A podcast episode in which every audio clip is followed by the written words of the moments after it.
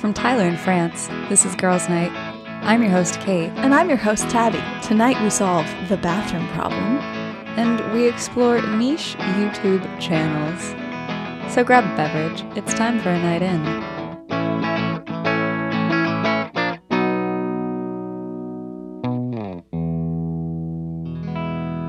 So I had a really cool experience last week, and I am very excited to talk to you about it. Yeah, you went to Dragon Con. Tell me everything.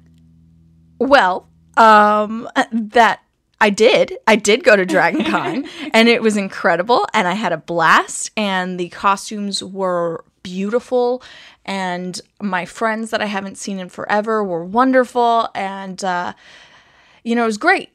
But that's not what I wanted to talk to you about. I wanted to talk to you about the fact that I got to go to the bathroom with Wade. Okay.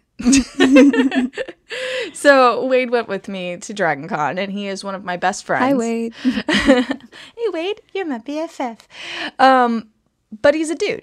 So Yeah. we've never done the hey, let's all go to the bathroom. We're ladies, and that's we Right. go as a herd. I don't know, um, because yeah.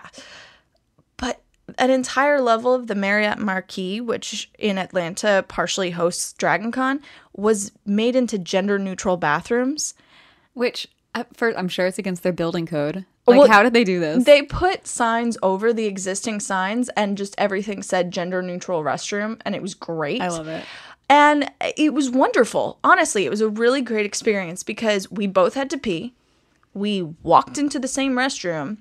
It was a multi stall, standard, giant hotel like Yeah. event area bathroom. He grabbed a urinal, I grabbed a stall. We did what we had to do, washed our hands, and we were out of there. But there was no wait. Oh, God. And for oh, women, Oh my God. that's incredible. And every woman and female presenting person in that restroom made a note of it. We were all chatting about it. We were all excited about it. And Wade didn't seem to notice a difference, but Right, you know, because think about all of the unutilized stalls in men's rooms. yes, They're just sitting there. The, and we could be peeing there. right now, we could be peeing in those stalls. I want a t-shirt. we could be peeing there. Sorry. Go on. and but but it's true there uh, but it's true generally women have to wait in a much longer line to use the restroom because uh, it takes us 44% longer to use the restroom. And we also, j- statistically speaking, use it more often. And so there are laws in place to try and make this situation easier for women, but they largely seem inadequate. Yeah, I wonder what happened. To put those in place? Yeah. Funny you should ask. because in Go ni- on. because in 1987, a man, a woman, and their daughter go to a Tchaikovsky concert at the Hollywood Bowl. They go to the bathroom. The two women, of course, wait in an incredibly long line, while the man gets in and out in like two seconds. Mm-hmm. But unlike every family outing I've ever been on, where the male members of my family are inconvenienced by my need to pee, the man in this family was a California state senator. After seeing just how long his family members had to wait, which of course made him miss out on about 30 minutes of oh Tchaikovsky, he introduces legislation to guarantee women more toilets. Or equal toilets. Well, more than they had, apparently, because That seems so crazy. uh, yeah. And so, believe it or not, it was worse once. At least it was in 1987. oh my god. Well, thus was born the concept of potty parity. yeah, and it really, really makes me wish more shit was inconvenient for men. Yeah, let's let's work on making stuff we want fixed inconvenient for men. That's another shirt I want. So let me let me go ahead and define potty parity. Potty parity is when the number of fixtures in a bathroom is equal. So if in the men's room there are three urinals and two stalls, in the women's room there must be five stalls. to equal as many facilities. Exactly. Okay. Yes.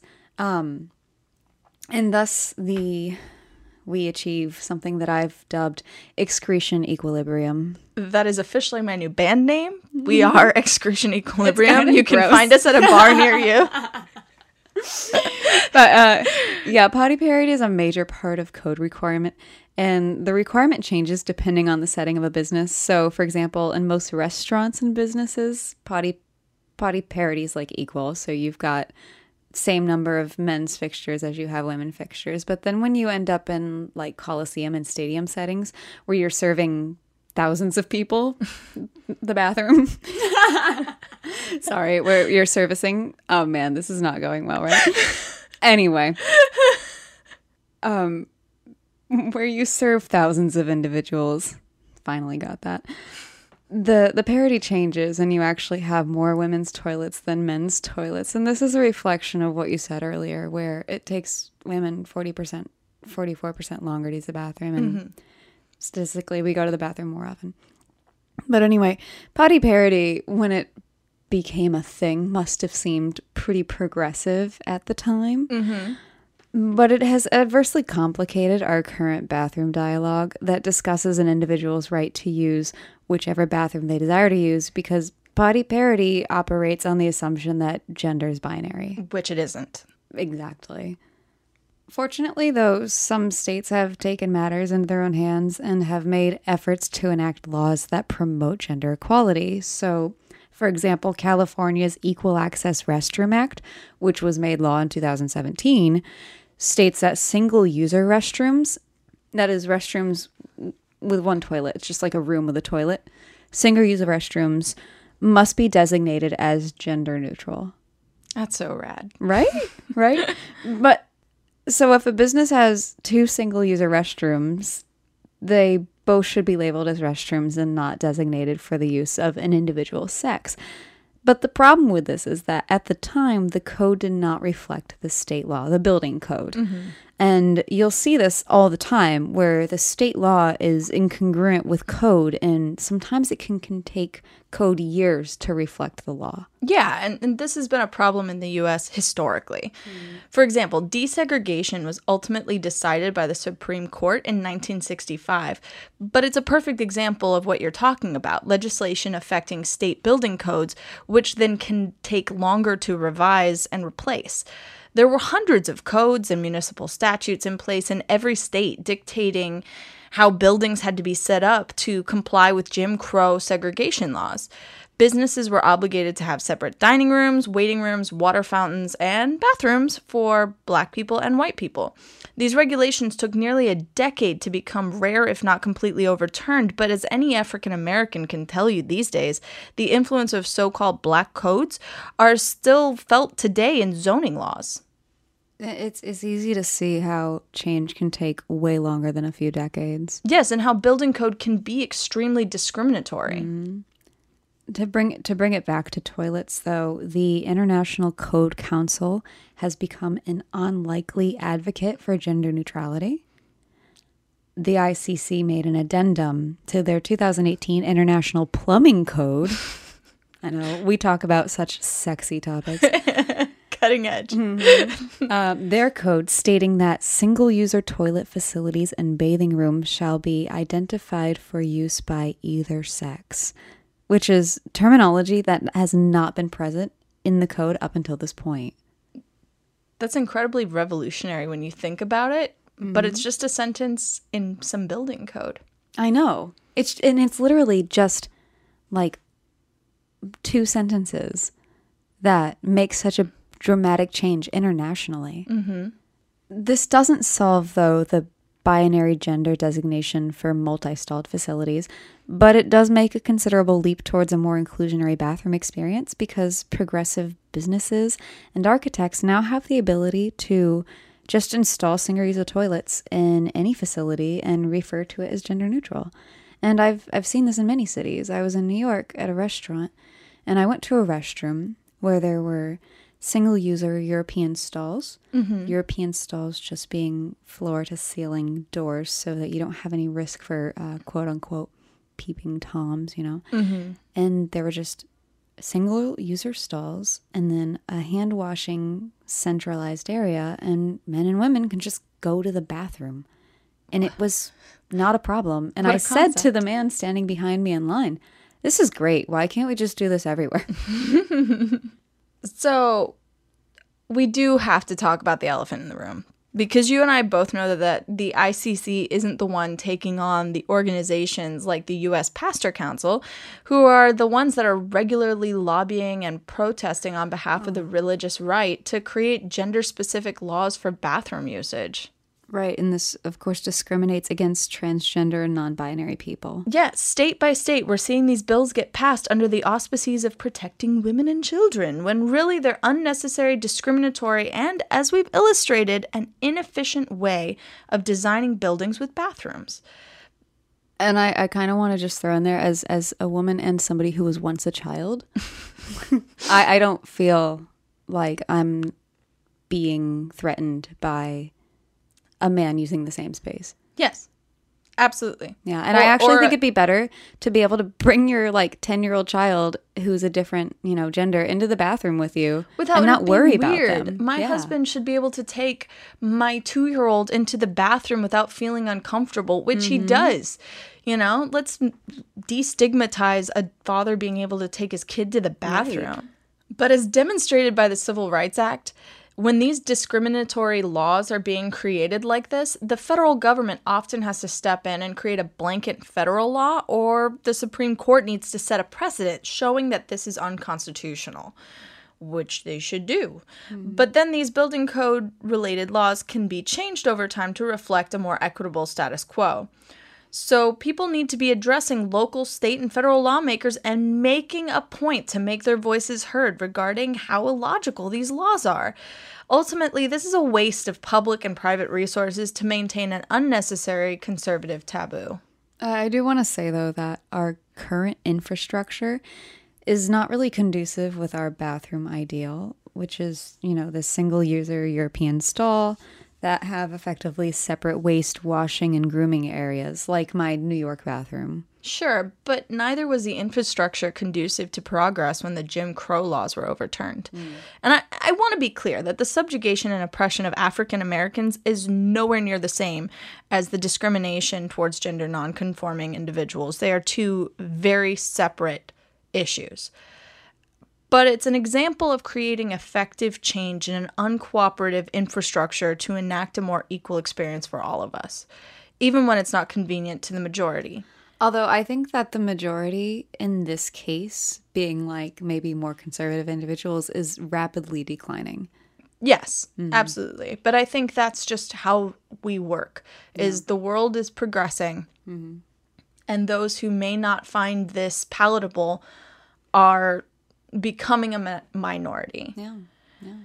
And hopefully, much like we look at other discriminatory laws in our history, we think of all of this as silly and awful and unnecessary in the future. Although I hate the idea that we have to look at stuff we've done as silly and unnecessary. I wish we could just get to the point faster and more efficiently. Yeah, but you know, I'd also like it if we didn't have to completely legis if we didn't have to legislate the way we use the bathroom. Mm-hmm. Wouldn't it be great if we could all just pee? Because it was great in Atlanta when I just got to pee and go back about my day. I know. I know.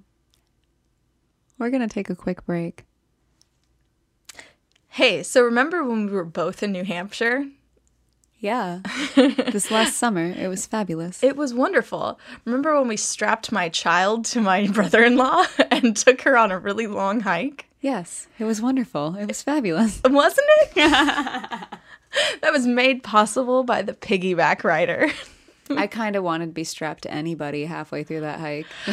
Yes, but especially when you're two years old. Oh, yeah. and your legs are really small.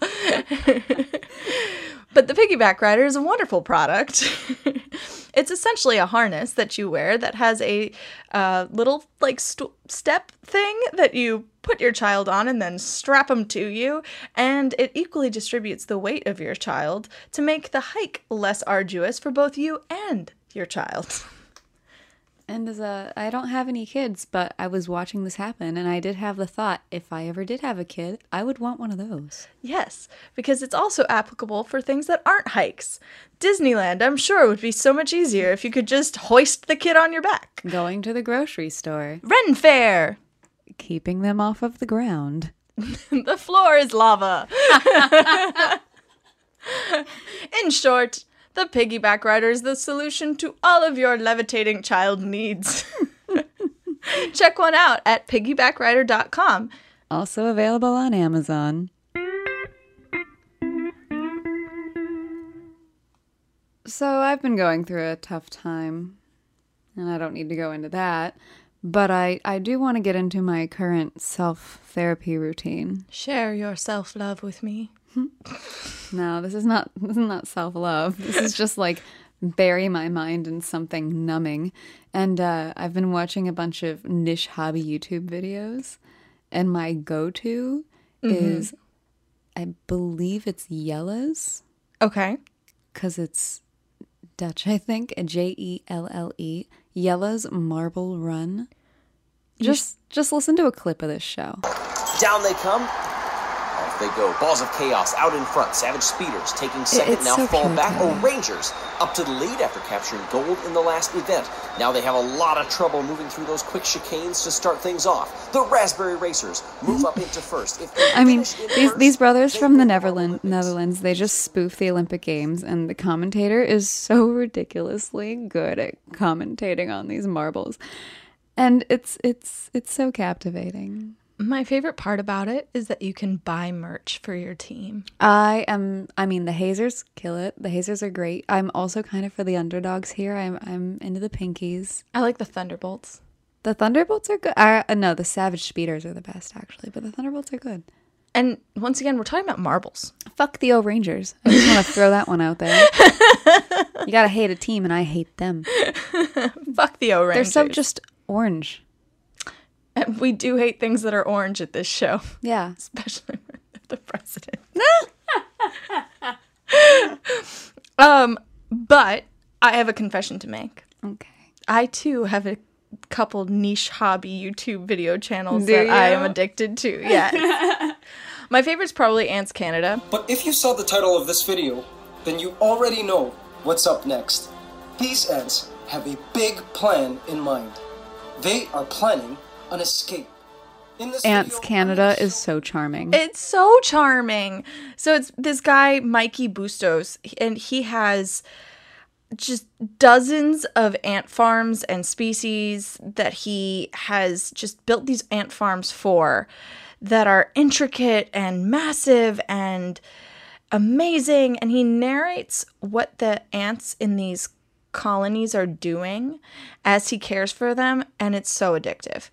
Uh, it's it's kind of like Meerkat Mansion because you become embroiled in the very real politics of these ant colonies, and truly, the best part about it is this guy's passion for ants. This is just his thing, and he loves it. In this video, I'm gonna show you how I could tell that these ants were planning a big breakout and what I did to circumvent their plans. And also, actually change their minds. So be sure to keep watching until the end. Ladies and gentlemen, welcome to the Ants Canada Ant Channel. I love it. it. It's so soothing and educational, and you just want to be a part of it. But I went through a really rough time recently as well. And I actually leaned on a show that's very unlike me Linus Tech Tips. Uh, Linus Sebastian reviews tech components and builds PCs. And I was obsessed for several months while I was dealing with my postpartum depression. Mm-hmm. His show had me treating PCs like your granddad would a hot rod. Mm. My favorite build was this one where it was a PC tower submerged in an aquarium of mineral oil. Now, bear in mind, my tower I used purely to play World of Warcraft with. I did not know any of the tech specs until I watched about six months of this guy's YouTube channel in the space of maybe three weeks. I'm just like imagining you talking about computers the same way people talk about cars. oh yeah, look at that graphics card. It can it can do it can do stuff. It's exactly how awesome. people talk. Yeah, it's exactly. I don't know. My brain blanked entirely in that moment. But you know, I stand there looking at it like, "What's your cooling unit on that tower? Is it water cooled or fan? Wh- Which which which you're working with? How much RAM's on that sucker? Like, it's a little gross. It got a little gross. That's okay. We all need what we need to get us through. We do. Mm-hmm. And and I really love the way YouTube and the internet at large has given us the opportunity to really harness our passions and share them with the world and you know make a living off of it. I mean, isn't that kind of the dream? That's what we're promised. Yeah, I was I was listening to this podcast, the Naval podcast, and mm-hmm. and he actually talks about how the internet allows you to capitalize off niche markets because the internet allows you to scale the market. So you can, for example, have a following of like 50,000 equally passionate people about this one niche thing. And this allows you to turn your passion into a career possibility. And YouTube is a great conduit for this phenomenon.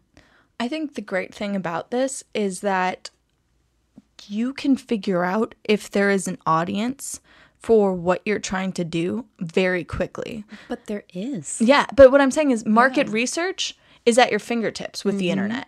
You can find your kind. You know, once upon a time you had to travel thousands of miles and go to conventions for things if that you were really really into. Bringing it back around to going to Dragon Yeah. Look at me. It's, it's like poetry. It rhymes. Um, but like now you can just open up a computer or your phone. Yeah. You know, and you can find people that are just as into watching pimple popping videos as you are. Oh, she has a show now. She has a show. I know. I'm so proud of her. She sells licensed con- comedone extractors. Really? Yes. Oh, she has a merch cool. market. Yeah, that's chill. Like I and and think about it. I I don't want to say that her job as a doctor is not as hard, but there are doctors who have so many like high risk things going on. I, I, I don't think brain surgeons have shows. And she's made a killing Oh, yeah. popping pimples, and I'm I'm so down for that. I'm, I mean, I have watched those videos. Mm-hmm. Something relaxing about it, man. I I I think it's the grossest thing in the world, but I'm obsessed with it. Yeah, no, no one who goes into that. The comments are all filled with people going, "Why am I watching this?" Uh-huh. And you ask yourself that question, but it feels good. Oh man, it's therapeutic. It's like popping bubble wrap. It is. Mm-hmm. There you go, folks. We've given you a list of new uh, rabbit holes on the internet for you to end check up Check out on. Jelle's Marble Run. Like I played it at the bar I work at. It was just I was playing the Marble Olympics on the television, and my boss walked in and he was like, "Oh, Did anyone comment? Did anyone enjoy it? oh." So many people when they walked in were like, "What are you watching?" And then they sat and watched it for like an hour. Well, that's exactly what you did to me. You put it on, and I was like, Mm-hmm. Kate, why are we? And then afterwards, you were Oh, like, five minutes in, I'm looking at T-shirts. I'm Yeah. trying to find a bumper sticker. Yeah, five for- minutes in, you were like, "Fuck the O'rangers." Yeah, exactly. yeah, no. Hashtag fuck the O'Rangers. That's how we're tagging this episode. All right. Well, thank you everybody for listening. We love you. Thank you for engaging. Uh, to continue our dialogues, please add us on Twitter at Tyler in Frantz, and Instagram at Tyler in Frantz. F R A N T Z. And we want to remind you to keep an eye out on November 28th for our new production, Model Memoirs, hosted by Rachel Reed. Looking forward to that as well. Have a great week. Bye bye.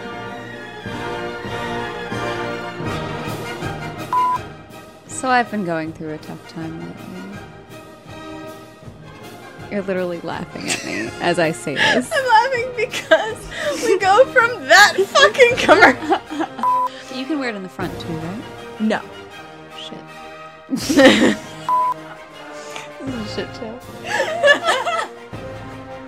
No pun intended. this episode's amazing. Ren Fair. Keeping them off of the fuck. oh yeah. This is important information.